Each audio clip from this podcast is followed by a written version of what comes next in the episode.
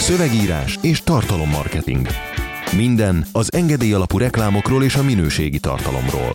Stratégia és terjesztés. Trendek és vélemények. Ez a Content Pub.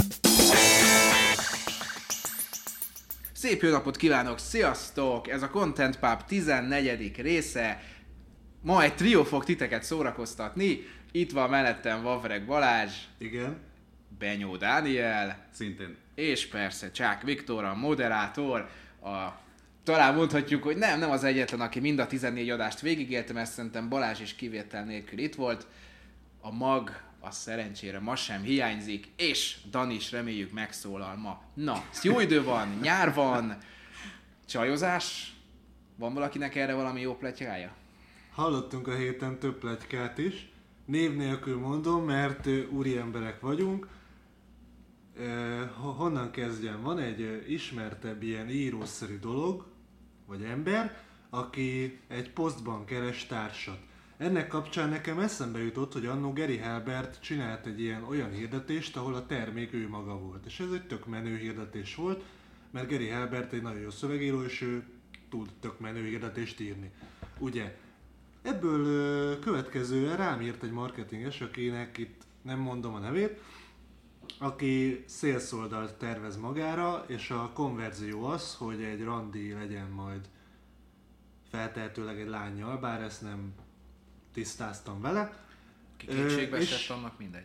Em, emiatt jó. E, emiatt elkezdtem, tehát hogy most már így kezdek egy mintát felfedezni, hogy valamiért mostanában a marketingesek előszeretettel beszélnek csajozásról, amit én nem értek. Vagy hát nyilván értem, hogy a világot mi mozgatja, ezt én tudom.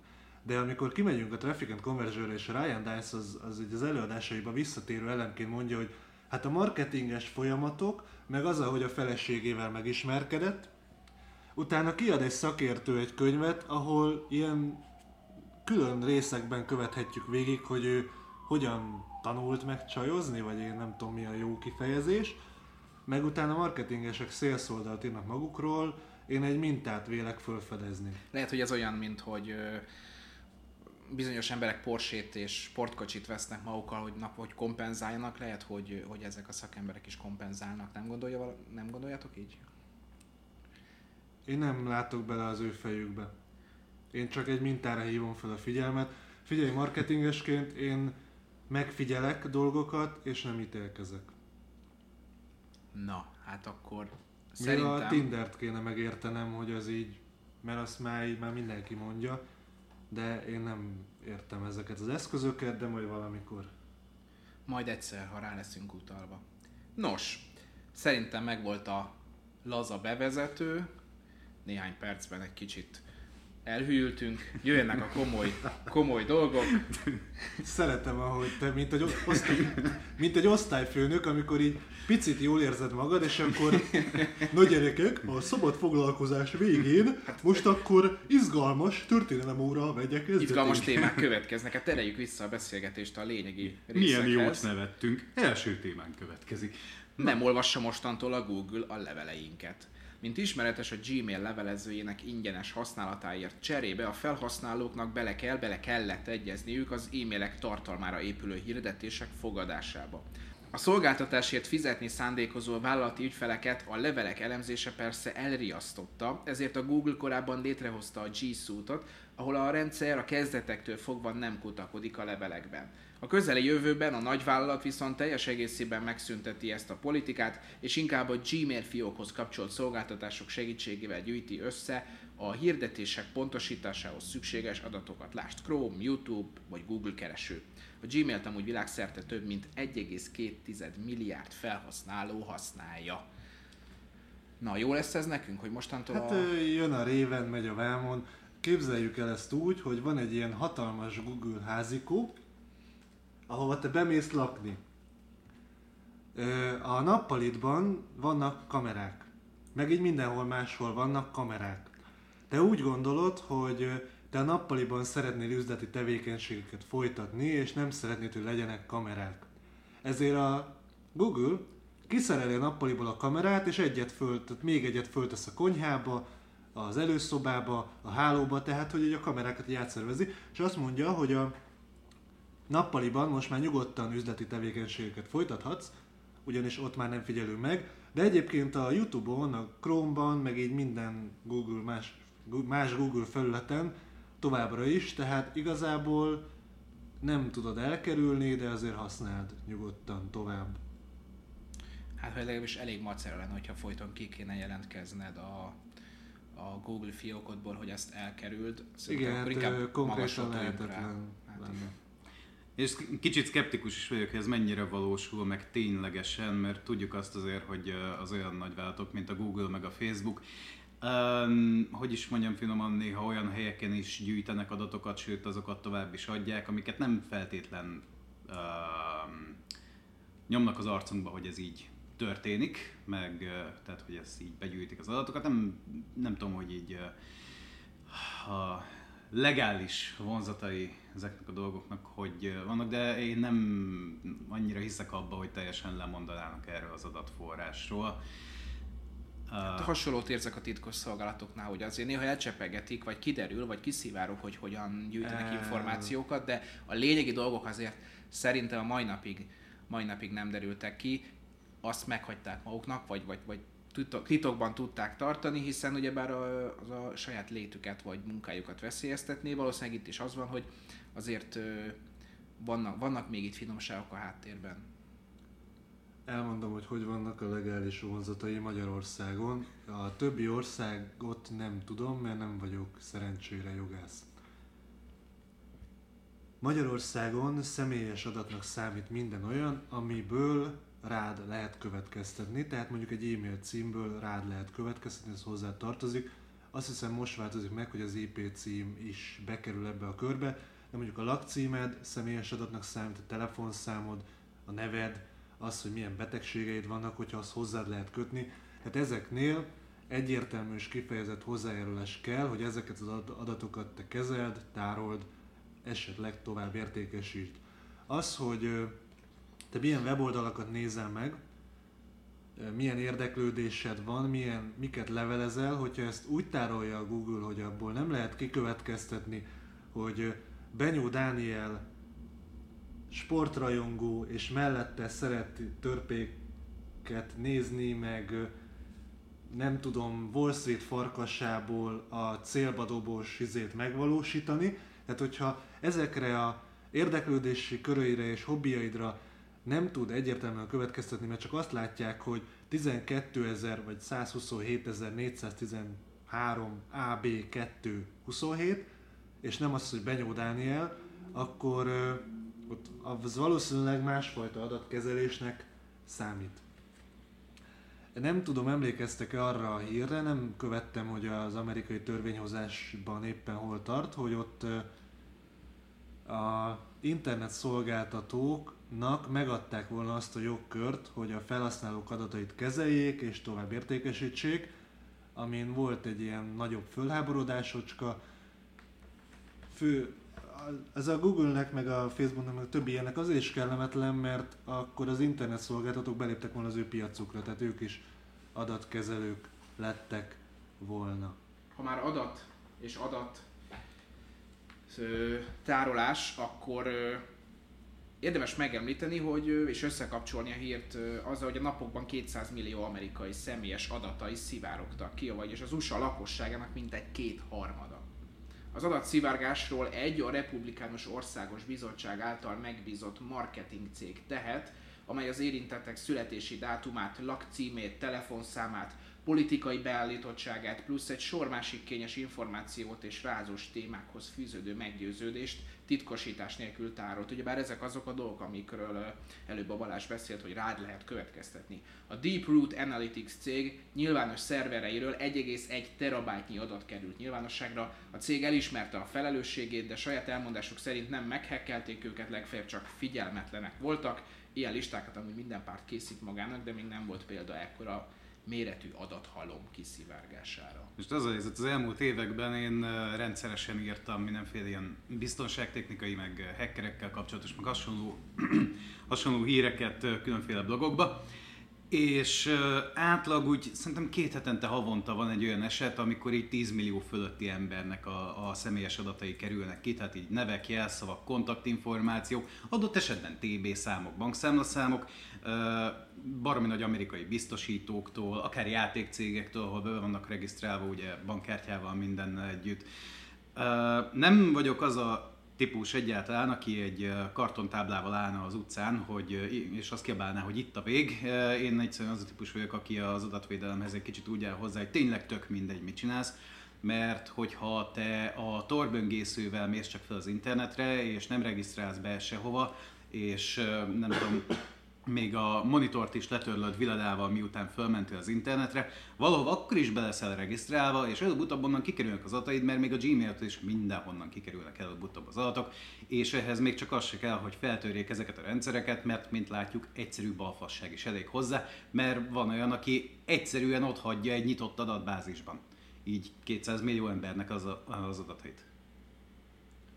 Nem tudom, hogy tudtad-e, hogy a Facebooktól például lekérheted, hogy mit tudnak rólad. Én ezt megtettem, és e, sajátságos érzés visszanézni, ez nem tudom, két évet csináltam meg, sajátságos érzés visszanézni, így azt, hogy az összes addigi barátnődet, akit beállítottál, tudja, az összes fotó, amit föltöltöttél, de törölted, az megvan neki, minden üzenet, minden, minden. Tehát ez, ezzel is szembesülni, érdekes. És azt nem is mutatják meg, hogy ebből mit következtettek ki rólad, hogy milyen hirdetések érdekelhetnek. A Gmail-nél vagy a Google-nál ugyanezt megcsinálhatod, ezt meg nem mondom, hogy hol, mert nagyon bonyolult, hogy mi hol van a Google-ben. Megnézheted azt, hogy a Google szerint téged milyen hirdetések érdekelnek. Na most, mivel mi szövegírók és marketingesek vagyunk, így én megnéztem ezt, és engem gyakorlatilag a Google szerint minden érdekel, ami ezen a széles világon elérhető, de ugye ez a munkánkból fakad. Csatlakozom Benyó kollégához abban, hogy nem hogy, hogy mondjam, tehát nem, nem vagyunk az a demográfiai csoport, aki alumínium sapkában ül a panelben, és megfejti a világcégek nagy összeesküvését. És retteg a chemtrailtől. Tehát mi nem ezek vagyunk, mi pontosan tudjuk, hogy hogy egyik emberek irányítják a világot. Igen, itt az adataiddal fizetsz. Hogyha ez nem így lenne, és a Google, meg a Facebook, meg ezek a nagy cégek nem tudnák ezt megcsinálni, akkor fizetni kéne a szolgáltatásért. Most lényegében a hirdetők fizetik ki helyetted, vagy hogy, hogy mondjuk. Tehát mi ezt pontosan tudjuk. Marketingesként megértem azt a szándékot, hogy te minél jobban célozni akarod én, hogyha nem lennének törvényi szabályozások, és nem lenne etikátlan, akkor körülbelül a DNS-edig lemennék abban, hogy mit tudok rólad. Mert egyszerűen így, tehát, mind, tehát van, van egy ilyen elképzelésünk arról, hogy milyen az ideális hirdetés, meg az ideális reklámozás. Az ideális reklámozás olyan, hogy ott 100%-os konverzió van, és kizárólag olyan emberek kapják meg, akik végül vásárolnak. Ez egy elérhetetlen álom, de minél több adatot generálunk, annál inkább jön be ez a világ. Ezt valamiért elkezdtem mondani. Hát az egész 200 millió amerikai adata. Ja igen, a következő években, tehát hogy mondjam, ugye visszautalok arra, hogy a panelben ülő alumínium sapkás csávó, te nem vagy olyan fontos, hogy téged lekövessenek. Ezt, de hallgatók közül se. Tehát, azt, azt akarom mondani, hogy furcsának érzem, amikor tényleg ül valaki a panelban, megfejti a világcégeknek a nagy kapitalista összeesküvését, és úristen az adataim. Azt ugye mindannyian tudjuk, hogy ezeket az adatokat nem emberek kezelik, meg nem emberek fejtegetik meg, hogy téged mi érdekel, hanem algoritmusok. Viszont pont az ilyen adatszivárgások miatt, meg hogy adatalapú a társadalmunk, a gazdaságunk, és egyre inkább adatalapúvá válik, így a következő évek és talán évtizedek legnagyobb, két legnagyobb kihívása, aminek az emberiségnek válaszolnia kell. Egyrészt az, hogy mit kezdünk az adatokkal, meddig engedünk, és igazából mit tudsz csinálni egy ilyen nagy céggel, hogyha valamilyen adatot te már nem akarsz megadni, meg egyáltalán kormányként hogyan lehet föl szólalni mondjuk egy Facebook ellen. Tehát mit csinálsz 1,2 milliárd felhasználóval, mit csinálsz úgy, hogy mondjuk Zuckerberg kitalálja, hogy politikai pályára lép, meg bele tudnak szólni, hogy te mit látsz választás előtt, úgy tudják hekkelni, és mondjuk egy olyan politikai hang jelenik meg, egy párt, ami keményebb adatbiztonságot akar előírni. És mondjuk elveszíti a választást, mert a Facebook rájátszik az ellenzékére, vagy a másik pártra. Tehát, hogy itt azért olyan szintű hatalom kezd összpontosulni ezeknél a világcégeknél, ami minimum aggodalomra ad okot. A másik, ami aggodalomra ad okot, az pedig a szingularitás, amikor a mesterséges intelligencia és az emberi intelligencia olyan várhatóan 30 éven belül úgy jósolják, megkülönböztethetetlen lesz egymástól. Hát ha csak nem a szárnyas fejvadász mintájára tervezett elavulást belerakunk ezekbe a dolgokba, úgy igen fura világ lesz. A világ legnagyobb koponyai közül többen azt mondták, hogy az emberiség a saját halálos ítéletét kezdi el aláírni azzal, hogyha a mesterséges intelligenciát olyan szintre fejleszti, ami erre fejleszteni kívánjuk. Mert hogy erre is van egy jó témánk. Kettő hír telt el, és már világégésről beszélünk. Én ezt egy sikeres adásnak könyvelem el. Igen, ö, Én még, még, még hozzáfűznék és valamit. még én is hozzáfűznék, úgyhogy Fűzzetek! nem térünk, át, nem térünk át a harmadik témára, de Szeretnéd, hogy spoilereztük. Viktor fűzzön téged, kedves hallgató? Ha igen, akkor hívd a 1490-es. Na, Nem ez, amit Balázs mondott, ugye, hogy ha, mi van, hogyha úgy dönt Zuckerberg például, hogy politikai pályára lép, és többi, és többi, hogy aki az elmúlt pár évben követte a technológiai híreket, az tudhatja, hogy legalább 3-4 technológiai konglomerátum dolgozik azon, hogy, a világ, hogy az egész világra ingyenes internetet vigyen el. Köztük van a Google, a Facebook, a Virgin Galactic, az Elon Musknak a SpaceX-je. És Samuel és, uh, és Samuel Jackson, pontosan. Na most ez azért veszélyes, mert ez az ingyen internet koncepció, ez gyakorlatilag az összes esetben úgy néz neki, hogy tehát ugyan ténylegesen lenne ott internet, ahová ők ezt drónokkal, hőlékballonokkal vagy mikroműholdakkal szórják, de nem korlátlan elérés, hanem azt érnéd el az interneten, amik ők, amit ők, hát mondjuk így, hogy engednek, amit ők lehetővé tesznek a számodra. Nyilván, mivel ingyen adnák, és tehát máshonnan jönne a bevétel, de ez nem egy korlátlan internet addigra 7 vagy 8 milliárd embernek, hanem ez egy korlátozott hozzáférés bizonyos szolgáltatásokhoz, teszem azt a Irányított. Facebookhoz vagy a Googlehoz. Igen. Tehát a Facebookon már most is erősen be van határolva az, hogy mi az, ami neked megjelenik a saját preferenciáid alapján. Erről ugye már beszéltünk, hogy ez egy ilyen önvisszacsatolásos dolog, amiről meg se tudjuk állapítani, hogy most ez egyáltalán mondható-e jónak vagy rossznak, mert hogy egy ilyen természetes velejárója az életnek, hogy az újságos se kínál neked népszabadságot, ha 20 éven állat veszed a magyar nemzetet. Facebook is ugyanígy működik, csak egy kicsit ez feltűnőbb, mivel sokkal gyorsabb valós időben történik. Viszont, hogyha tényleg így, hogy is mondjam, Szóval, hogyha a most internethez hozzá nem férő milliárdoknak úgy ad internetet, ingyen internet hozzáférést néhány nagyvállalat, hogy ők mondják meg, hogy úgy konkrétan mihez férhetnek hozzá, ez már lehet, hogy tényleg egy kicsit aggasztó gondolat. Ezt még így hozzá akartam. Meg kell nézni egyébként Kínát, mindjárt átadom Viktor, ahol azt hiszem a Twittert nem éred el, meg a Facebookot, meg van pár ilyen oldal. Ö, Oroszországgal kapcsolatban is hallottunk ilyeneket, ott azt hiszem nincsenek ilyen szabályozások. Ez egyszerű Törökország. szabadság kérdés. Wikipedia, igen. Hát amennyiben van internet, akkor neked szerintem, mint magánember jogodnak kell lennie ahhoz, hogy olyan oldalt nézzél meg, amilyet akarsz, és emiatt ne érhessenek téged retorziók. Tehát ez egyszerűen, ahogy bemész egy könyvtárba, és olyan könyvet kölcsönözhess ki, amilyet akarsz. Én a, nem vagyok híve annak, hogy bizonyos könyveket betiltsunk. Például a mit tudom, Mein Kampf az be volt tiltva, meg van még ilyen pár száz ilyen könyv. Mert onnantól, hogy te betiltod, onnantól az izgalmas. Tiltott gyümölcs, azt el akarom olvasni. Viszont, hogyha ezeket fölhozod, ezeket a felszínre, és elérhető, és tényleg kikölcsönzöd a Mein Kampfot, és elkezded olvasni, akkor Rájössz, körülbelül olyan tíz oldal után kapsz agyfaszt az egésztől, hogy ekkora egy kibaszott baromságot. De hogyha betiltod, és nem teszed elérhetővé, akkor ott abból nem mártírt csinálsz a könyvből, meg izé, hanem ilyen Tiltott sej- gyümölcs. tiltott gyümölcsének és sejtelmes izé, nem tudjuk mi van benne, de biztos nagyon jó lehet. Tehát érted? A démonokkal úgy kell megküzdeni, hogy fölhozod a felszínre őket, és hagyod, hogy a napfényen vergődjenek. Tehát ez Ez gyönyörű volt. Figyelj, csak annyit akartam hogy ezzel kapcsolatban mondani, hogy az, amit a Facebooknál mondtál, az kvázi ugyebár arról az elérésről szól. A Facebook, hogyha mondjuk a Zuckerberg valóban politikai pályára készül, akkor, akkor kvázi úgy biztosítja be magának a, a helyet, hogy felhasználja azt a, azt a hátteret, amit megteremtett.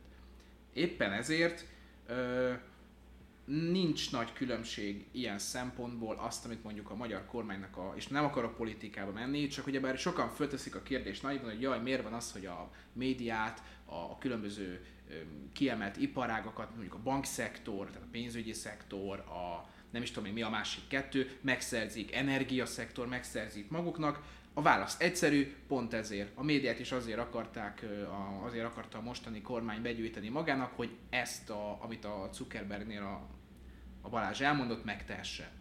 Ennyi.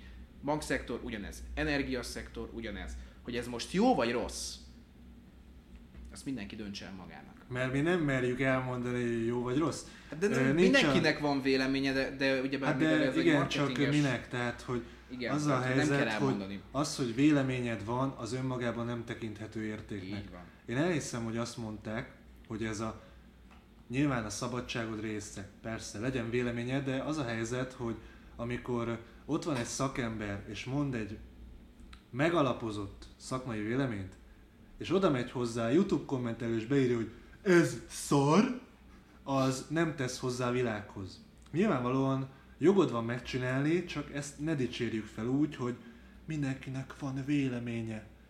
Mert ilyenkor fölmerül a kérdés, hogy igen, de minek? Tehát most ö, tényleg erre használják a szabadságot, hogy egy ilyen troll hadseregek bekommentálhassák, hogy ez szar, és ünnepeljük azt, hogy a szabadság kivirágzott a réteinken, és de jó. Tehát, hogy ez, ez nem viszi előre a világot. Na mindegy, másik, hogy ö, nem szerepel a híreink között, de pont a múlt héten fogadták el a valami plakátmódosító törvényt, Uh-huh. ami politikai, meg még igazából nem látjuk, mert ez is olyan, hogy így hétfőn kitaláljuk, kedden átvisszük, szerdán már elfogadja az ADR típusú magyar törvényhozás, tehát hogy még nem tudjuk megítélni, a lényeg az, hogy a plakátpiac úgy változott, hogy az a jobbiknak ne kedvezzék.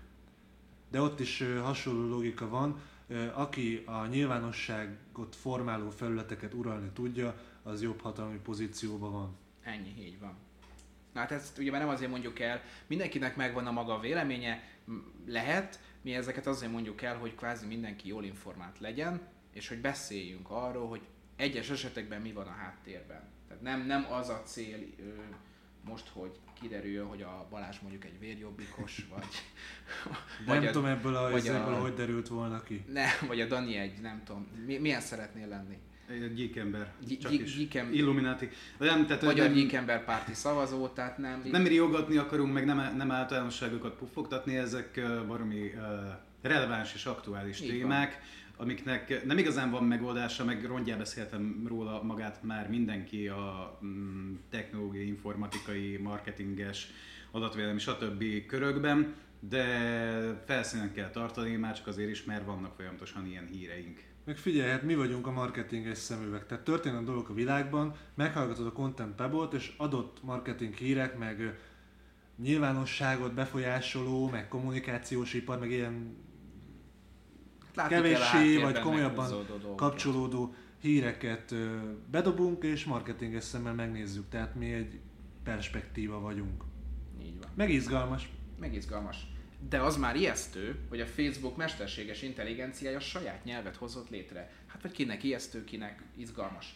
A FAIR, vagyis a Facebook mesterséges intelligencia kutató laboratórium szerint a chatbotok szabadon kezdeményezhettek párbeszédeket egymással, hogy javíthassák társasági készségeiket, de a kutatók arra lettek figyelmesek, hogy a botok egy idő után teljesen új nyelven kezdtek el kommunikálni. Ezt a nyelvet a botok emberi beavatkozás nélkül hozták létre, rögtön azután, hogy megtanultak tárgyalni, és hogy képesek voltak fejlett stratégiákat alkalmazni ezek során. A FAIR szerint ez komoly lépés a mesterséges intelligenciák számára. Imádtam ezt a hírt, egyébként pont a 22-i chatbotos meetupunk napján jelent meg, amikor be is posztoltam az előfizetői csoportba. Uh, nem, nem azért. Fantasztikusságod előtt most mindannyian leborultunk, nyugodtan Köszönöm, folytasd. köszönöm szépen, ezért mondtam. Uh, nem, imádtam ezt a hírt, mert egyrészt kiderül belőle az, hogy tehát egymásnak keresztettek két fejlettebb emivel megtámogatott chatbotot, akik így baromi hamar rájöttek arra, hogy emberi nyelven kommunikálni egyszerűen hülyeség és nem hatékony, és ezért egy teljesen saját nyelvet kitaláltak. Ultron kora, ugye? Igen. Másrészt, másrészt viszont elkezdtek ilyen fejlettebb játékelmélet, meg hasonló tárgyaló technikákat, alkodozásokat használni egymással szembe, Például um, érdeklődés színleletek egy adott dologgal kapcsolatban, amit az alkú egy későbbi részében feláldoznak uh, annak a javára, ami tényleg, uh, amit tényleg el akarnak érni, és így tovább. És uh, érdekes lehet, tehát hogy a, hogy is mondjam, a szövegírási, meg ugye a kreatív marketing szakmát nem nagyon féltem én a gépektől, de hogyha egyszer tényleg megtanulnak ezek a rohadékok normális emberi nyelven beszélni is, és csak, nem csak a sajátjukon, de hogy úgy tényleg érteni fognak így emberi nyelven, és tudnak rajta beszélni, akkor ezek ilyen tárgyaló technikákkal megtámogatva az értékesítők szakmájának a fennmaradásában annyira nem vagyok biztos hosszú távon. Én Talán... elég biztos vagyok benne. Tehát az emberi tényezőt nem fogod tudni kivenni.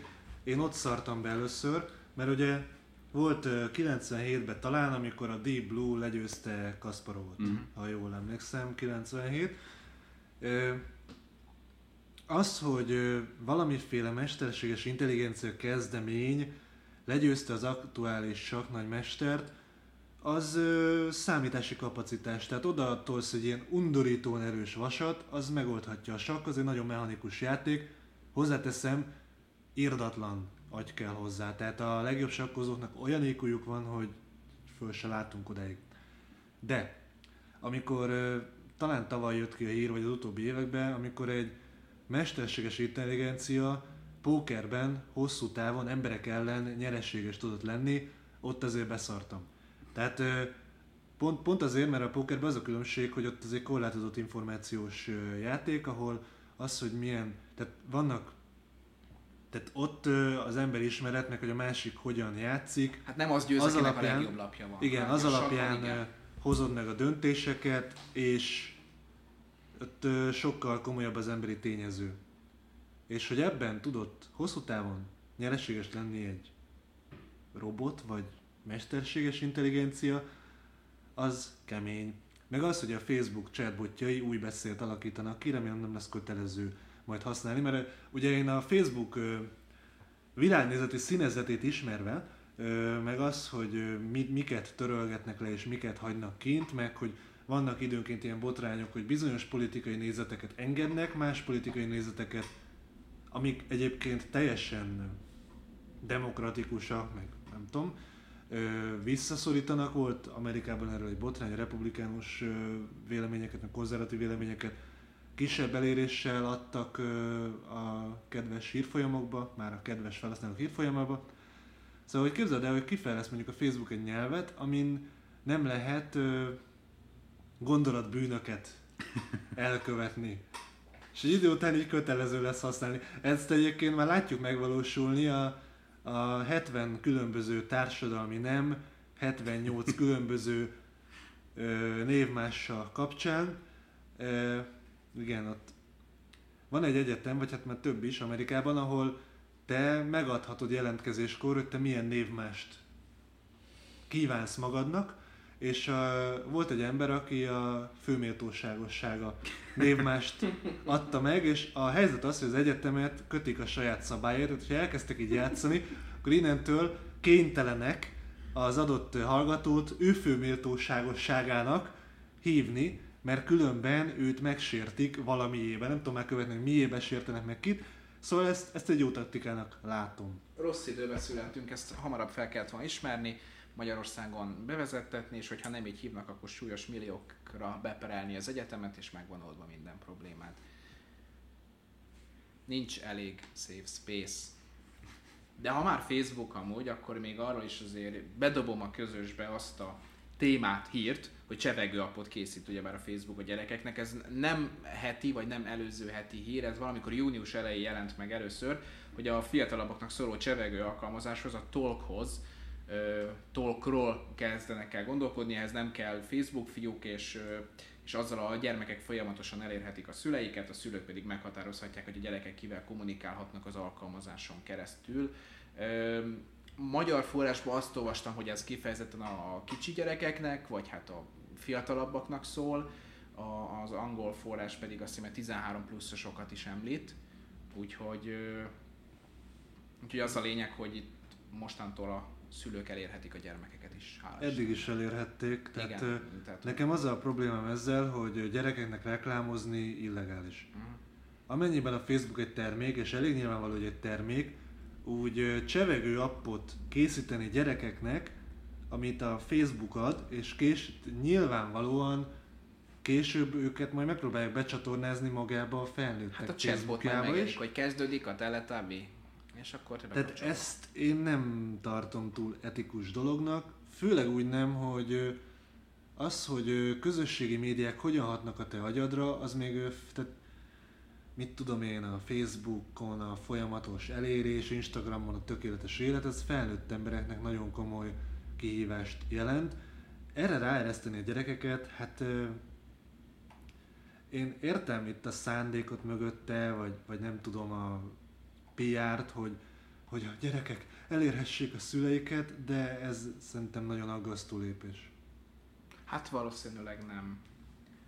Nem azért aggódik a Facebook, hogy mondjuk egy magyar anyuka nem tudja elérni délután négykor a, az iskolából lógó 12 éves tinédzser lányát, aki éppen lázadó korszakát éli, hanem, Meg hanem könyörgöm, szeretnék mi ezt ez a generációt hamar Hát letöltöd a kibaszott Whatsappot a Mm. gyerek telefonjára, meg a tiédre, aztán eléred őt. Hát meg azért mondd már nekem, hogy hány 13 évnél fiatalabb gyerek van fenn a Facebookon. Azért szerintem sok.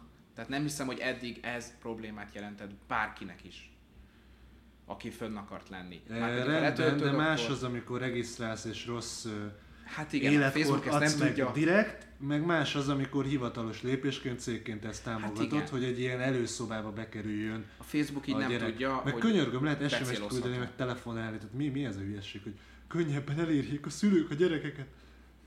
Hagyjuk már. Benyó? Öm, nincs eltérő véleményem. Akkor ez egy nagyon, nagyon, nagyon, nagyon Nincs Ez egy nagyon konszenzusos pub. Na jöjjön akkor egy örömteli hír, meg jöjjön egy ö, érdekes csatolmánya, hogy a Cannes Reklámfilm Fesztivál kapcsán egy nagyon jó hírünk van. Magyarok nyertek az idei ö, Reklámfilm Fesztiválon, vagy Reklámfesztiválon. A HPS Group munkatársai Hadnagy Luca és Medina Paloma PR szakemberek elhozták az aranyérmet a Cannes Young Lions díját adón, ahol a 30 év alattiak versenyeztek. Hogy mivel? Baláshoz fordulok. Mivel? Mivel nyerték el a díjat? Hát mivel ügyesek voltak. Mivel ügyesek voltak. Yeah! Ha többre vagy Azt kíváncsi, hiszem kattints. az a feladat, hogy kapnak egy briefet, és 24 óra alatt ki kell erre dolgozni valamit, és a magyar lányok voltak a legügyesebbek, és elhozták az aranyat, ezúton is gratulálunk neki. Így van. És akkor a másik, az említett csatolmány az az, hogy shortlistes lett a The Vagina Experiment, mégpedig 228 másik jelöltel.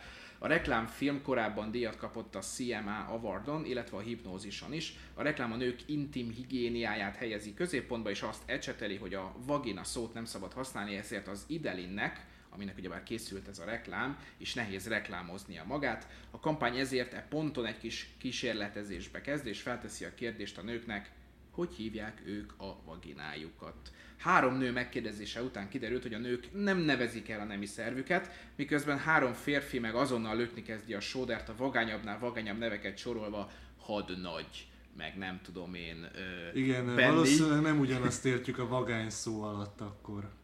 Hát szerintem a fiúk arra gondoltak, hogy az vaggány. Ez alapján az Idelin arra a következtetésre jutott, hogy itt az idő a szégyent büszkeségé változtatni, ezért az Idelin megkérte a nőket, hogy nevezzék el a vaginájukat. Az erre felfűzött kampány miatt az Idelin a legnépszerűbb termék lett a régióban egy év alatt ebben a kategóriában, és nem mellékesen kapta 2114 kreatív nevet a vaginára. Ez a szám engem meglepett, tehát én Kevésnek érzem. kreatív embernek tartom magam, amire van már több mint fél évtized tapasztalat a háttérben, hogy az is vagyok. Bi- bizonyíték az jobb szó. De ha nagyon megfeszülök, akkor olyan 150 nevet vagy elnevezést össze tudunk szedni, de 2114 nevet? Az az a 150 küld majd át. Jó. Na, ö, érdemes amúgy ezt a reklámot egy kicsit ö, kielemezni. Nagyon röviden csak. Én két, ö, két dolgot emelnék amúgy ki. Az egyik a pozitív, a másik a negatívum, mert magyarok vagyunk kötelező ilyenkor negatív dolgokat is ö, Igen, tehát olyan, hogy valami felhozni. jó, az, az A nem, nem. Na de hát, hogyha objektív problémák vannak, mindjárt elmondom, hogy mi. Engem nagyon idegesít az a dolog, spoilereztük, majd meg fogtok lepődni, hogy mi. A pozitívum az az, hogy én amúgy az Idelin reklámját ö, találkoztam vele a tévében, kicsit olyan, mint ez a menjetek ki férfiak, mert beszélünk a hüvelygombáról típust, egy kicsit arra, arra hajasz, hogy most akkor mi nők összekacsintunk és elkezdünk beszélni egy olyan dologról, ami minket érint. Maga a azt hiszem két perces anyag, az kicsit olyan, mint hogyha egyszerre szólna a szakmának és egyszerre az embereknek, elkezdődik ugyebár egy ilyen bevezetővel, hogy miért van erre az anyagra szükség, megkérdeznek három nőt, három férfit, majd elmondják, hogy milyen frankó eredményeket értek el ezzel a kampányjal. Ami nekem tetszett, és ami miatt amúgy meg lehet dicsérni ezt az anyagot, az az, hogy valóban sikerült szépen leszeparálni ezt a, ezt a, a kampányt, valóban meg tudták mozgatni a nőket. Ami viszont negatívum, komoly magyar szakmai díjat nyert ez a kampány és ez a reklám, és úgy kezdődik, idézem, ez a két perces anyag, hogy you cannot treat something if you cannot talk about it. That's what we have, we have found in Eastern Europe, where awareness for female hygiene is low. Most itt emelném ki azt a igencsak ö,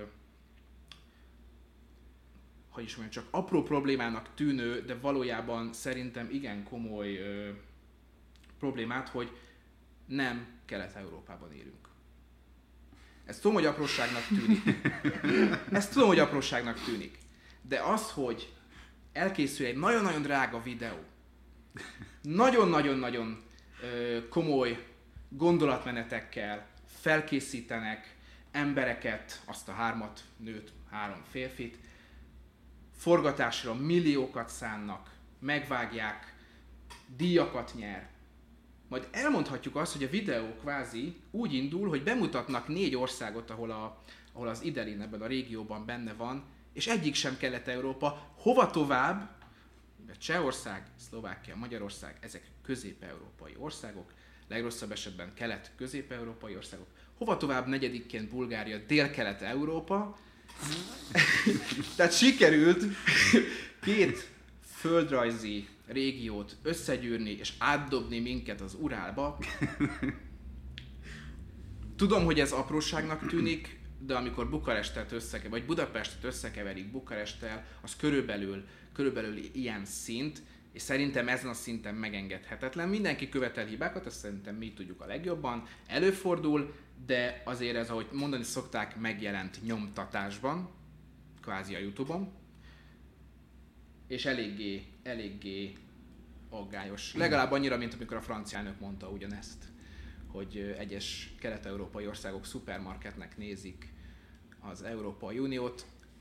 Nekem azt tetszett a reklámban, hogy képes volt a felhasználói tartalmat, még ha csak egy elnevezés szintjén is, tehát hogy egy nevet a vaginára küldjenek be, bevonni, és nem csak annyiról van szó, hogy van egy reklámspot, hű de kreatív, hű de társadalmat megváltoztató, hű de jó ügyet szolgál, díjazzuk, hanem bevonták a közönséget, kaptak 2114 nevet, és interaktívá vált. Ez tipikusan olyan anyag, ami a Youtube-on nagyot tud futni. És nagyot is futott. Futott, és amúgy meg is érdemelte ebből a szempontból. Igen, meg egyébként aranyos volt, meg érdekes. Az, az is figyelemre méltó lehet, hogy az Ideli nem azt az irányt választotta, hogy itt a termék, vedd a terméket, meg a, ugye ismerjük ezeket, hanem valamilyen ö, nagyobb ügyet, vagy társadalmi problémát, vagy, vagy ö, egyszerűen csak egy ilyen kreatívabb ötletet kihasználva tolta be a terméket. Tehát ez már-már tekinthető, nem a tartalommarketing az erős lenne, de mondjuk natívnak esetleg talán. Ami nekem, és itt a Balázs volt az abszolút igaz, tetszett, az az, hogy föl tudtak építeni egy kampányt. Kezdték ugyebár azzal, hogy, hogy létrehoztak egy ilyen, egy ilyen beszélgetés nőkkel, férfiakkal, felismerték a problémát, majd elkezdtek pólókat, azt hiszem pólókra írhattad föl a, a, a nevedet, a, azt a, a nevet, amivel illeted az adott Igen, az mondjuk, testrészt. tehát ö, azt azért én nem tudom, hogy ki hordaná, de Hát figyelj, hogyha oda volt írva, hogy nem tudom én kicsi cica, vagy nem tudom, hogy nevezik egyes ö, nők, ö, a, Hány név gyűlt össze? hát 2114, Szerintem abban azért van Kitty pár száz olyan, ami simán felírható pólóra igen, is. tehát Kitty, jó, persze, És pólóra, de hogy azt egy van lány fölvenné az utcára. Tehát most Ez a vaginám. De biztosítatlak, hogy vannak olyanok. Van, van. Öm, Igen, Van a- egy olyan réteg, attól a rétegtől, ö, hogy, hogy mondjam, tehát, na. Nem, nem tudok hozzászólni ezen a ponton. De egyébként a... ezt érdemes megfigyelni, tehát itt ül három férfi, és, és így ennél himsovinisztább dolgot nem tudják. erre akartam, hanem hogy így teljesen így a agyunk az így teljesen lefagyott ettől az egész dologtól. Úgyhogy ez egy nagyon jó hír. Hogy lefagyott, vagy hogy, hogy elnevezték 2001. Hogy van 2114 nevünk végre. Én- Ja, mert volt egy, volt egy tök jó ötletük, az amúgy tetszett, amíg böngészőbe átnevez. Tehát böngészőben volt egy ö, kiegészítő, hogy ha azt letöltötted, akkor a böngésző a, az az adott szót átnevezte minden oldalon automatikusan. Tehát, hogy ahol akkor elmondom, írva. hogy értsük. Ha leírta egy cikk azt a szót, hogy vagina, te letöltötted ezt a böngésző kiterjesztést, akkor a te kedvenc szavadra cseréltél a cikkbe, mondjuk nem Kitty, tehát, például, de Pussy, vagy nem tudom. most így a finoman végigpörgetve a fejembe az indexet, és most a velvetet ne vegyük ide, én nem, tehát, Nagyon fő, fősodratú médiában azért ezt nem szoktak olyan gyakran leírni ezt a szót, tehát hogy ezt egy nagyon-nagyon rés tartalomnak érzem szó szerint. Hát attól függ, hogy mely oldalakat látogat az adott illető.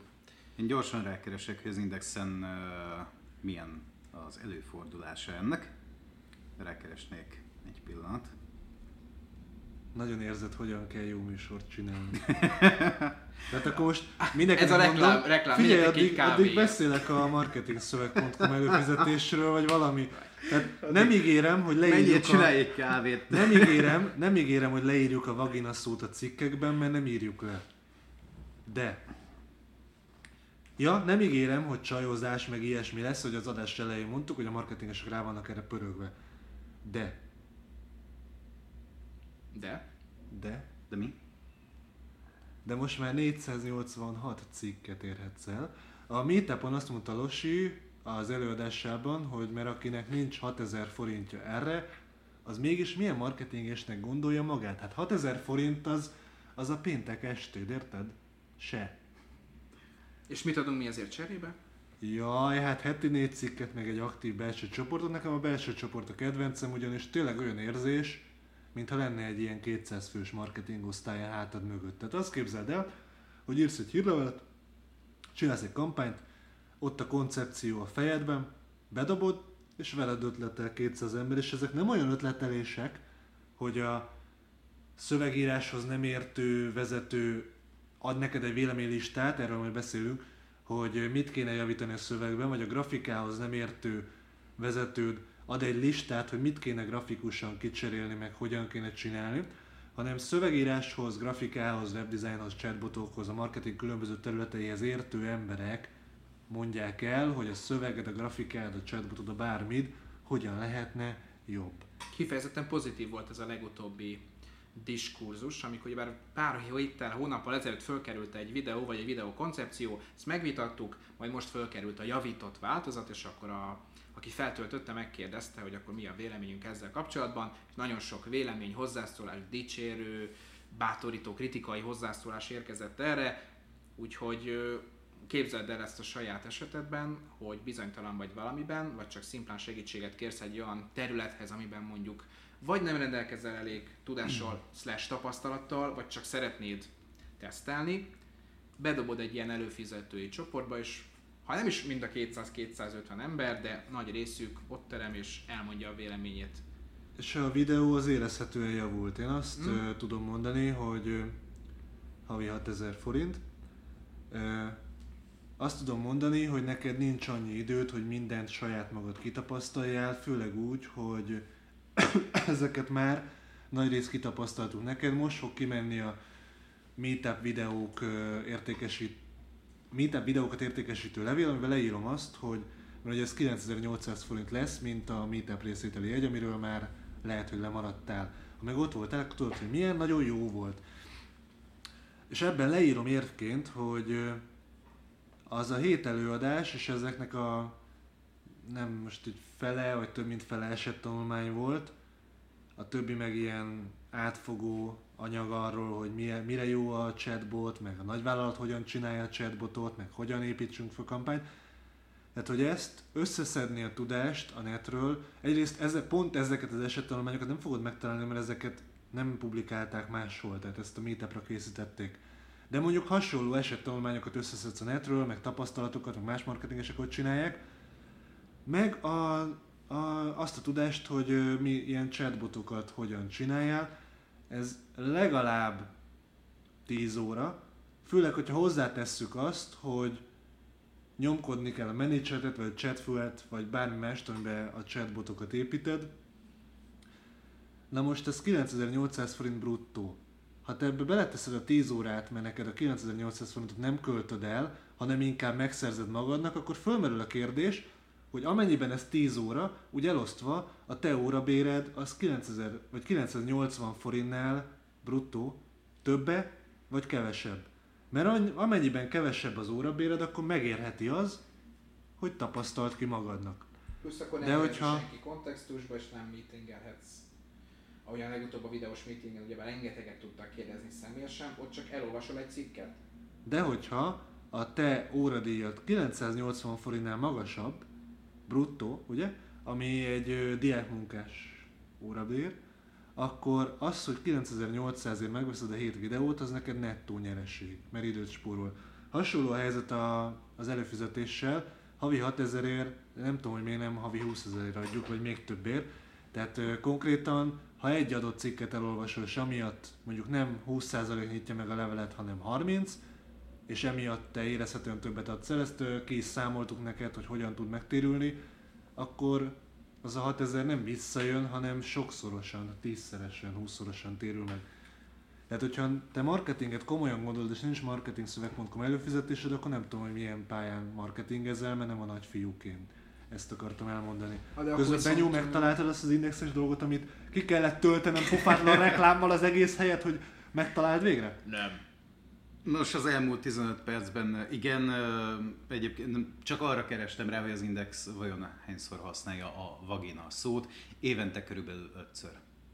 Ez erre megérhette akkor a Ez egy olyan érdekes info volt, Benyó. Nem, nem volt igazából, nem is értettem, hogy miért kell ennek úgy örülök, hogy hétfő van, és nem péntek este, mert ha péntek este parti közben mondod ezt az infót, akkor én ott eret vágok magamon, így pedig csak érzem, hogy hétfő van. De, még ha, de ha péntek lenne, akkor ezt ki lehetett volna posztolni az egyik legkedvencebb Facebook csoportunkba, mert ez tipikus pénteki hír Én nem volna. tudom, melyik lehet az, mert engem már kitiltottak onnan. hát ha tudod, hogy kitiltottak onnan, akkor csak tudod, hogy szerintem mindenki tudja, mi szeretjük ezt a csoportot, tehát abszolút félreértés ne essen. Ugye egy ilyen nine, nine gagnek jó? Igen. De ha már de egyébként ezt nem tudunk itt, tényleg itt 2114 elnevezés a puncira, és egyet nem tudunk elmondani? Tehát nem olvastad a hírbe? Vagy valami? Tehát, hogy legyen már valami, ami nem annyira szakmai, amit itt, itt Bocs, ülünk, nekem, jaj, nekem a reklám, olyan nekem jó volt. a böngésző, az a baj. Ja. De, de ha már chatbot, és mondtad a, a chatbotos meetinget, akkor érkezett egy olyan kérés, hogy beszéljünk azért pár szót a, a cikkeinkről is, és ide szerintem tökéletesen illene Balázsnak a chatbotos, a Milyen chatbotot készíts című cikke, ami ugyebár abban segíthet, hogy hogyan hódíthatod meg marketingesként a Messenger-t. Beszélj már erről a cikkről pár dolgot, Balázs. Igen, azt kell tudni, hogy ez egy cikk. Ez nagyon fontos. A másik, hogy a Meetupon érdekes dolog rajzolódott ki, mi ezt nem terveztük, hogy ez így ki fog rajzolódni, de mégis kirajzolódott. Jelesül a technikai oldal és a marketinges oldal örök csatája, ugye amikor az informatikusod, vagy a cégben dolgozó informatikushoz oda megy a marketinges és kér valamit, az informatikus már megint valami hülyeséget kér a marketinges, és most tényleg a kampányt kell csiszolnom, meg a faszom ki van az egésszel. A marketingesek nem érti miért két hétig tart, mert az informatikusnak más dolga van, meg a programozónak, meg mindenki másnak, más dolga van, fölveszi, és akkor lassan ad a kampány, és igazából ez egy régi probléma, hogy a marketinges az a jó marketinges az ügyfél oldalról közelíti meg, meg a felhasználás, meg hogy a piac hogyan reagál rá, tehát ő már a felhasználói oldalt nézi inkább, meg hangsúlyozza, míg a technikai oldal pedig értelemszerűen a technikai dolgokat, hogy mi hogyan van leprogramozva, mit lehet könnyen, mit nem lehet könnyen, és ez, ez két külön világ. Ez két külön világ. Nagyon ritka, amikor technikai affinitású és tudású marketing szakember van, mert ez két külön világ, nem hogy szakma, mert most mindkettőben vannak külön szakmák. És ez kirajzolódott a meetupon is, amikor a chatbothoz egyesek úgy álltak hozzá, hogy a, a különböző szekvenciák, az automatizmusok, a lead score, a nem tudom micsoda, meg a mit nyomjak, hogy nyomjam, meg milyen adatot visz át, izé. Meg volt a marketinges, aki azt nézte, hogy igazából itt kattintgatok valamit, vagy kiadom a szakértőnek, meg a marketing automatizációs embernek, de engem az érdekel, hogy itt van ez a cucc, és ha ide kattint az ügyfél, akkor ilyen konfetti felhő legyen, meg odairatkozzon föl, tehát hogy már a felhasználó oldal lesz, a két világ kirajzolódott. A hosszú bevezető után oda térnék át, hogy mi kerestük azt, hogy chatbotokat milyen marketing eszközként használhatod, vagy hogyan tudod a marketing folyamataidba becsatornázni. És én bevallottan nem találtam ilyen anyagokat. Mind a magyar, mind az angol szakirodalomban olyanok voltak, hogy ami a marketinges oldal volt, az kb. ilyen, ilyen általános dolog, hogy a chatbot jó az ügyfélszolgálat, és akkor erről két bekezdés. A chatbot jó a megrendelés felvételre, erről is két bekezdés, és ilyen általános cikk volt. A többi cikk pedig a technikai része volt, hogy mit hogyan állítsál be a managerbe, mit hogyan állítsál be a chatfülbe, hogyan vigye át az adatokat, a, izé, az adatok, a technika, a nem tudom mi. És akkor itt éreztem egy hiányt, hogy én marketingesként próbálom ezt megérteni, mert látom, hogy a chatbot tök jó, látom a megnyitási arányokat, de mégis konkrétan milyen alkalmazási lehetőségek vannak. Tehát legyen ez egy belépő csali anyag, vagy legyen ez egy a sales folyamat végén, tehát hogy, hogy mire használom. És akkor elkezdtem nyomogatni a ManyChat-et, meg így küldözgetni hülyességeket benne, meg utána olvasni, meg a chatfülelnek is megnézni, hogy milyen funkciók vannak, és elkezdtem azon gondolkozni, hogy mit, én mit tudnék ebből kihozni, ami marketing eszköz. Plusz megnéztem az elérhető esettanulmányokat, hogy más cégek, meg más chatbotok mit tudnak kihozni ebből. És akkor összeszedtünk 14 olyan dolgot, amire ezt lehet használni. Például az egyik, ami szerintem iszonyatosan nagyon-nagyon király dolog, hogy sales oldalt átteszed chatté, interaktív ilyen chat folyamattá, hogy mit tudom én, szeretnéd-e a marketinget 17.565%-a hatékonyabbá tenni? Igen, mutasd hogyan. Vagy egy másik gomb, nem, valami más érdekel. És akkor a kedves felhasználó itt valamelyiket megnyomja, vagy esetleg beír egy szöveges üzét, hogy mi, mi az, hogy ez így mi és akkor onnantól mehet tovább a sales oldalad idézőjelben a következő pontra, hogy mit tudom én, hogyan tudod ezt hatékonyabbá tenni, vagy ha más érdekel, akkor valami más ajánlatot kezdesz el, vagy hogyha visszaír neked, akkor pedig átveszi a személyes ember, aki a chatet kezeli. Szerintem ez kurva izgalmas, én ezt meg fogom csinálni valamikor, de nem nagyon láttam még olyat, hogy egy sales anyagot, egy sales pitchet áttettek Messenger chatbottá. Ez az egyik, meg még 13 van a cikkben, amit belinkelünk majd. De engem az Instagram jobban érdekel. Benyom. Valóban, Dani? De jól felvezettétek. Az a lényeg, hogy a múlt héten írtam egy... Igen! Csak valami hiányzott, úgy éreztem. Igen, nem volt releváns így a... Nem, tehát ennél profiban témát fel se lehetne dobni. A lényeg az, hogy írtam én múlt héten egy, múlt héten? Azt hiszem talán múlt héten. Tök mindegy írtál. Egy cikket az Instagram tartalom marketingről, mert hogy az előfizetői csoportban erre felmerült egy kérés.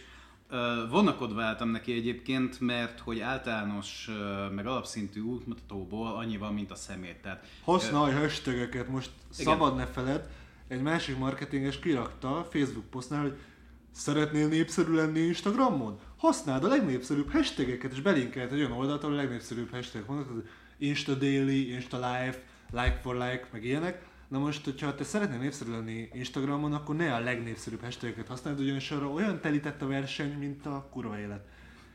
És akkor ugye ez a, ez a nagy Instagram izé, Magyarországon tudása, marketinges, akkor használd az Insta Daily, meg a nem tudom milyen népszerű hashtageket. Ne, ne használd, tehát már más hashtageket használj. Na mindegy, folytatjuk. El akarván kerülni azt, hogy ez ilyen tök általános cikk legyen, egyrészt összeszedtem a magyar statisztikákat, hogy hányan használják, hogyan változott az évek alatt. Tök érdekes egyébként, hogy fiatal, látványosan fiatalodnak, tehát 15 és 16 között is már érezhetően fiatalodott a közönség, akkor például 2015-ben még a, jellemzően a 30 alattiak használták, 2016-ban már a 25 év alattiak, és egyébként olyan kétharmad, egyharmad az arány a nők javára. Tehát fiatal csajok használják lényegében Magyarországon az Instagramot, ez nemzetközi viszonylatban is észlelhető tendencia, ahogy egyébként az is, amit a Facebooknál is már jó pár éve látunk, és ugye cégként küzdünk ellene, hogy az a helyzet, hogy az Instagramon az átlagos elérése egy posztnak a saját lájkolóidon, a saját meglévő közönségeden belül 1,1 százalék. 100 emberből egynél jelenik meg egyáltalán az, amit kiposztolsz, és ugye arról beszélünk, akik már be, bekövettek téged. Uh, nyilván ebben szerepe van az Instagram algoritmus megváltozásának, amit azóta is rettenetesen gyűlök. Nem is tudom, emlékeim szerintem talán, talán tavaly volt az, amikor bevezették, hogy nem minden jelenik meg, meg nem is sorrendben jelenik meg, mert előtte így tényleg minden sorrendben és egymás fölött megjelent. Ezzel az a baj, hogy akkor minek követem. Tehát... E, igen, majd, majd, majd, az Instagram eldönti helyettem. Meg úgy is kiad nekem izéket, hogy a, nem tudom, e, nézd ez releváns lehet. Tehát csináltam, hogy belájkolok öt olyan dolgot, ami érdekel, aztán a többit megoldja helyettem. Sőt, lájkoljon helyettem. Na mindegy, elkalandoztunk. Figyelj, bőven elég Emily Ratajkovszkit lájkolni, onnantól a világot teljes. Meg engem, tehát na azért na. Meg a marketingszöveg.com. Szóval úgy próbáltam ezt a cikket egy kicsit teljesebbé tenni, hogy van benne barom sok példa, konkrét példa arra, hogy te uh, milyen tartalmat gyárthatsz, tehát így a Fény utcai piactól Dan Bilzerianig uh, sok mindent végig veszek benne. De ennek Plusz, könnyebb a dolga. ennek könnyebb a dolga. Az illetve... a vicces egyébként, hogy ő pókeresként terjedt el, de igazából nem nagyon van videó arról a Youtube-on, hogy ő bármit nyerne. Tehát így valószínűleg ott az apja által kipénzmosott vagyont pókeren próbálja legálisnak mutatni. Hát én a cig... filmekben is szerepelt, én nézzétek meg a védelmezőt, ahol az a megtiszteltetés jutott neki, hogy őt Denzel Washington nem úgy ölte meg, mint általában a többi főgonoszt, hogy lelőtte 30 méterről, vagy valami, őt konkrétan szemtől szembe valószínűleg ezért súlyos pénzeket fizetett szponzoráció gyanánt a filmbe, filmnek, hogy ő szerepelhetett ilyen minőségében. Én a cikkben, ha jól emlékszem, életművésznek titulálom az úriembert, mm. és uh, szilárdan kiállok emellett. Uh, ami a legjobb talán az, hogy a Who is Neil Patel kampányt is belevettük ebbe a cikkbe. Amit, Abban vannak cici. Igen, rengeteg sok cici van benne. Nem, persze nem kifejtett, hogy is mondjam, az Instagramon vannak bizonyos guideline-ok, tehát így e, halottakból kivett tüdőket, meg májat, meg így nem tudom mi, szívformába rakott légcsöveket, azokat lehet posztolni, de mesztelen cicit azt nem. Tehát hát, nem ő, úgy ha vannak cici cicik. olyan, akkor nem baj, de ha olyan, akkor meg baj. Na mindegy, szóval ott is egy kicsit érdekesek így a, a szűrők, de nem ez a lényeg, hanem hogy a, a Who is Neil kampányt is kicsit gorcső alá vesszük. Ha esetleg hallgatja, üdvözlöm itt egykori szerkesztőmet, akinek az, azt hiszem az első mondata az volt hozzám, hogy ezt, ezt a kifejezést soha életemben ne használjam többet. A uh, Who is Neil Patel kampány az, uh, ki nem találjátok, Neil Patelnek egy Instagramos kampánya volt, ami egyébként rohadtul zseniális. Én már úgy várom, hogy kiderüljön, hogy miről van szó. Mi ez még egyszer mondd el a nevét, légy szíves? Az történt, hogy... Who is Neil, Patel? Who is Neil Patel? Ja, Ez who volt. is. Hashtag who is Neil Patel. A, Neil Patel. Ja, Igen. értem. Azt hittem, hogy az ilyen, ilyen hyphenétes, hogy mondják ezt ilyen kötőjeles, hogy az a másik személy. Hogy ketten összehoztak egy kampányt. Dani, hát... Szóval, hogy... Uh, Édes Istenem, minek beszél? Előjön már ki, hát megőrülök. Igen. Az történt, hogy Neil Patel hozzávágott egy zsák pénzt különféle, uh, hogy mondjuk szépen az Instapicset? Instagram Nő. modell. Igen, Instagram modellekhez, a- akik ö, olyan képeket posztoltak, amikor a tükörre írták Nagyon megsértőnek, ha Instagram vagy, picsának hívod őket, rád basszák az ajtót, benyó. Modellekkel Tudom, ezért kérdeztem, őket. hogy mondjuk szépen. Tehát, hogy így ők meg így felírták tükörre, hogy ki az a Neil Patel, meg táblára írták, és azt tartották a kamerába, és ezt Fiverr olcsóban megoldottam volna. 5 dollár. Le, lehet, csak ő olyanoknak fizetett, mint a Sarah Und- Underwood, akinek amúgy is van nem tudom mennyi követője, pár millió biztos. És a lényeg az, hogy mivel a legtöbben, akik őket követték, tényleg nem tudták, hogy ki az Isten lehet az a Neil Patel, mert semmi köze ez a célközönséghez, kurva sokan kerestek rá pontosan erre a mondatra, hogy ki az a Neil Patel, egy ilyen, a kampány végére 71%-kal növekedett meg a nevére irányuló kereséseknek a száma. Személyesen is megkeresték ilyen dollár milli- milliárdos forgalmú üzleteknek a vezetői, tök új célközönséghez jutott el. Meg egyébként van, van ennek tehát egy, egy ilyen komolyabb háttér folyamata is. Nem értem, hogy Én csak el- elképzelem, hogy Detroitban ül a, a családi segélyen ülő, vagy élő ö, asszonyság, és rá kell, who is Neil Patel, hogy az, hogy az mi, milyen releváns találat lehetett vajon a Neil Patelnek. De hogyha tényleg jöttek Semmilyen, milliós, ö, de ha de- tényleg jöttek milliós ö, üzletek, akkor ez, akkor ez nagyon fasza. Meg, meg ta, az se árthat, tehát ö, hogy is mondjam finoman, Neil Patel indiai származású, és van néhány Patel a világon. Közöttük sokat Neilnek hívnak. Rengeteg sok Neil Patel van a világon, és ha egy kicsit ráerősít arra, hogy ha ezt nevet beírják a Google-be, akkor őt dobja fel az első mindenhol, az összes első találati helyen, amit még úgy ember megnéz a Google-be, az valószínűleg nem árt. Ez De milyen más Neil. Patel van, aki ennyire híres? Mert ugye mert most oké, Azóta nekünk híres. tehát, aki ennyire híres, olyan Az nincs, van egy-két közepesen híres, ahogy láttam, viszont azóta több másik Neil Patel használja ezt a hashtaget, mióta a Neil Patel, a, a mi Neil Patelünk felhagyott ezzel a kampánya, ez azóta is él egyébként az. Instagramon, tehát azóta is terje, kerülnek föl újabb ilyen képek, ez már ilyen saját életre kelt, és azóta meg másik Neil Patelek pakolják föl magukra a képeket, hogy én vagyok a Neil Patel. Ez egy tök jó kampány volt egyébként. Dobo- dobozba Két éves talán, vagy nem tudom mi, kb. egy élőbe végigkövettük, nagyon jó kampány. Én közben megnéztem, mert el nem tudom képzelni, hogy az 1,1%-os elérést te honnan a faszomból vetted, mint statisztika. Le van hivatkozva a cikkben. Jó. De nekünk van 619 követőnk Instagramon jelenleg, amit én nem értek, hogy miért nem 30 ezer, tehát most a adás meghallgatása után te fölmész Instagramon és belájkolsz minket, mert király az Instagramunk. Ö, tehát 619. Megnézem az egyik fotót, 235 elérést és 355 megjelenést mutat. Nem tudom, hogy a kettő között mi a különbség, de biztos van valami. Megnézek egy másik fotót, 267 elérés, 407 megjelenés. Megnézem a harmadik fotót, 251 elérés, 357 megjelenés. Megnézem a negyedik fotót, szeretjük a számokat, 255 elérés, 337 megjelenés. Megnézem az ötödik fotót, Viktor, 238 elérés, 322 megjelenés. A hatodik fotót is megnézem, Viktor. Balázs szerintem jó 241 Igen, elérés, a ez tendenciát. 341, tehát Nem lehet, ez nem mondjuk, vagyok ö, erős matekból, de ez a harmadának tűnik. Igen, de valószínűleg más, amikor egy mondjuk másfél-két milliós követői bázissal rendelkező Insta modellről beszélünk, akiből mondjuk van még jó pár, és aki őt követi, az valószínűleg követi a többieket is, és mondjuk más a mi esetünkben, ahol valóban 619 követő van még csak, Akkor most de viszont elkötelezettebbek talán a rajongók. Ö, figyelj. De akkor, tehát milyen kutatás volt az, aminél 1,1% volt az elérés? Egyébként az Edweeken jelent meg, és nem is elérés, engagement rate valójában. Hát az más, igen. Nyilván. Emily Ratajkowski 13,6 millió követővel rendelkezik. Itt van egy fotó, az ő, ahogy áll egy jakton, 402.081 kedvelést látunk, 2721 hozzászólást. Nyilván nem 4400, na, nem 402 ezer ember látta, hanem sokkal több, ez csak a kedvelés. Én is láttam, mégsem lájkoltam.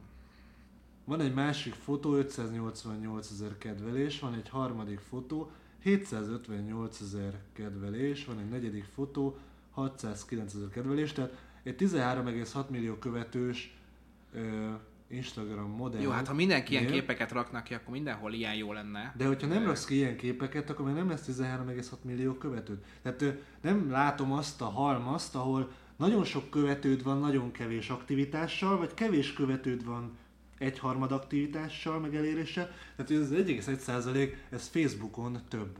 Az Instagram meg egy új felület, tehát nem értem, hogy ez hogy jött ki. Hát a Dani most mondta, hogy az engagement.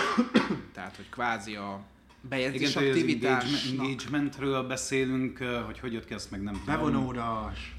Az- Szép magyar nyelvünket használjuk légy szíves a marketingben, mert különben hová fajul a magyar nemzet? Szóval olvasd ezt a cikket, szibarita váz! hogyha szeretnéd inkább ö, megtudni azt, hogy hogy Instagramon ahelyett, hogy Ha most, megígéred, hallgatod. ha most megígéred, hogy elolvasod, abba hagyjuk. De egyébként mit tudnak csinálni egy ö, magyar KKV az Instagramon?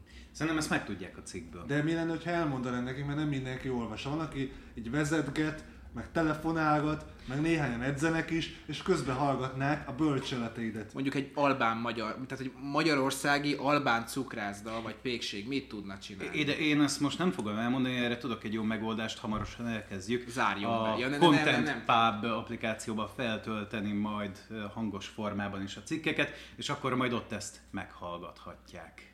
Azért töltsd le a Content Pubot, ha nem azon keresztül hallgatod. Mert egyrészt az adásokat mindig először éred el. Tök jó lesz neked, hogyha először éred el. Másrészt olyan exkluzív anyagokat is fölteszünk, mint például a cikkeinek a hangos változata. Tehát, hogyha eddig te így megnyitogatod a cikkeket, és jaj, ez kurva hosszú, ezt nem olvasom el, majd félreteszem, és soha többé nem olvasom el. Tehát, hogyha ezt így eddig így csináltad, én is így szoktam néha csinálni más cikkeknél, akkor mostantól fölpattintod a fülest a agyadba, és hallgatod a valamelyik cikkünket hallgatható formában, ugye? Mennyire jó lesz hallod erre edzeni? Mint a, amikor a DVD-ben az audio kommentár a rendező elmondja. Még lehet, hogy hozzá is fűzünk valamit, hogy mekkora hülyeséget írtam.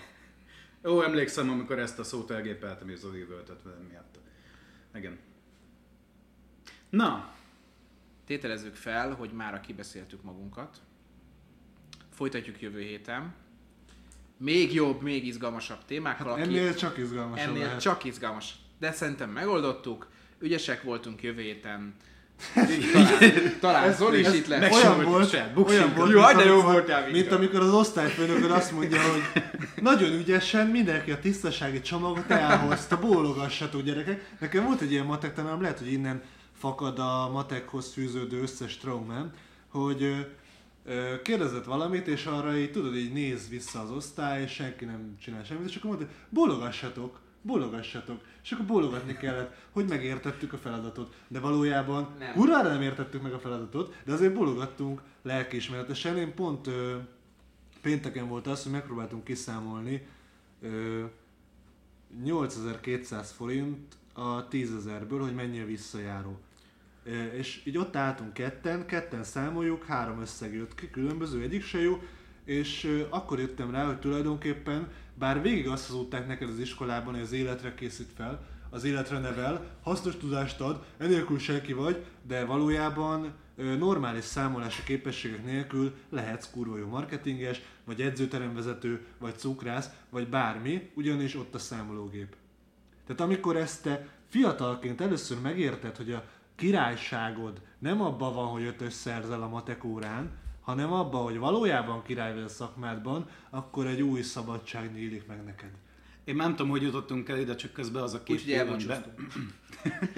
Közben az a kép villant, de most Zoli egyébként azért nincs a mostani Content Pubban, mert ő most így pihen.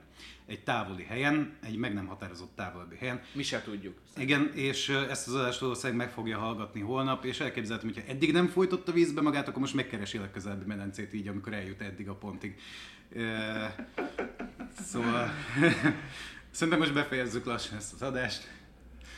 Hát vagy Mert- vegyük fel újra. Köszönjük, sziasztok! Dani, Hihetetlen élmény volt. Balázs, Hello. Viktor, hello, sziasztok! Szövegírás és tartalommarketing. Minden az engedély alapú reklámokról és a minőségi tartalomról. Stratégia és terjesztés. Trendek és vélemények. Ez volt a Content Pub.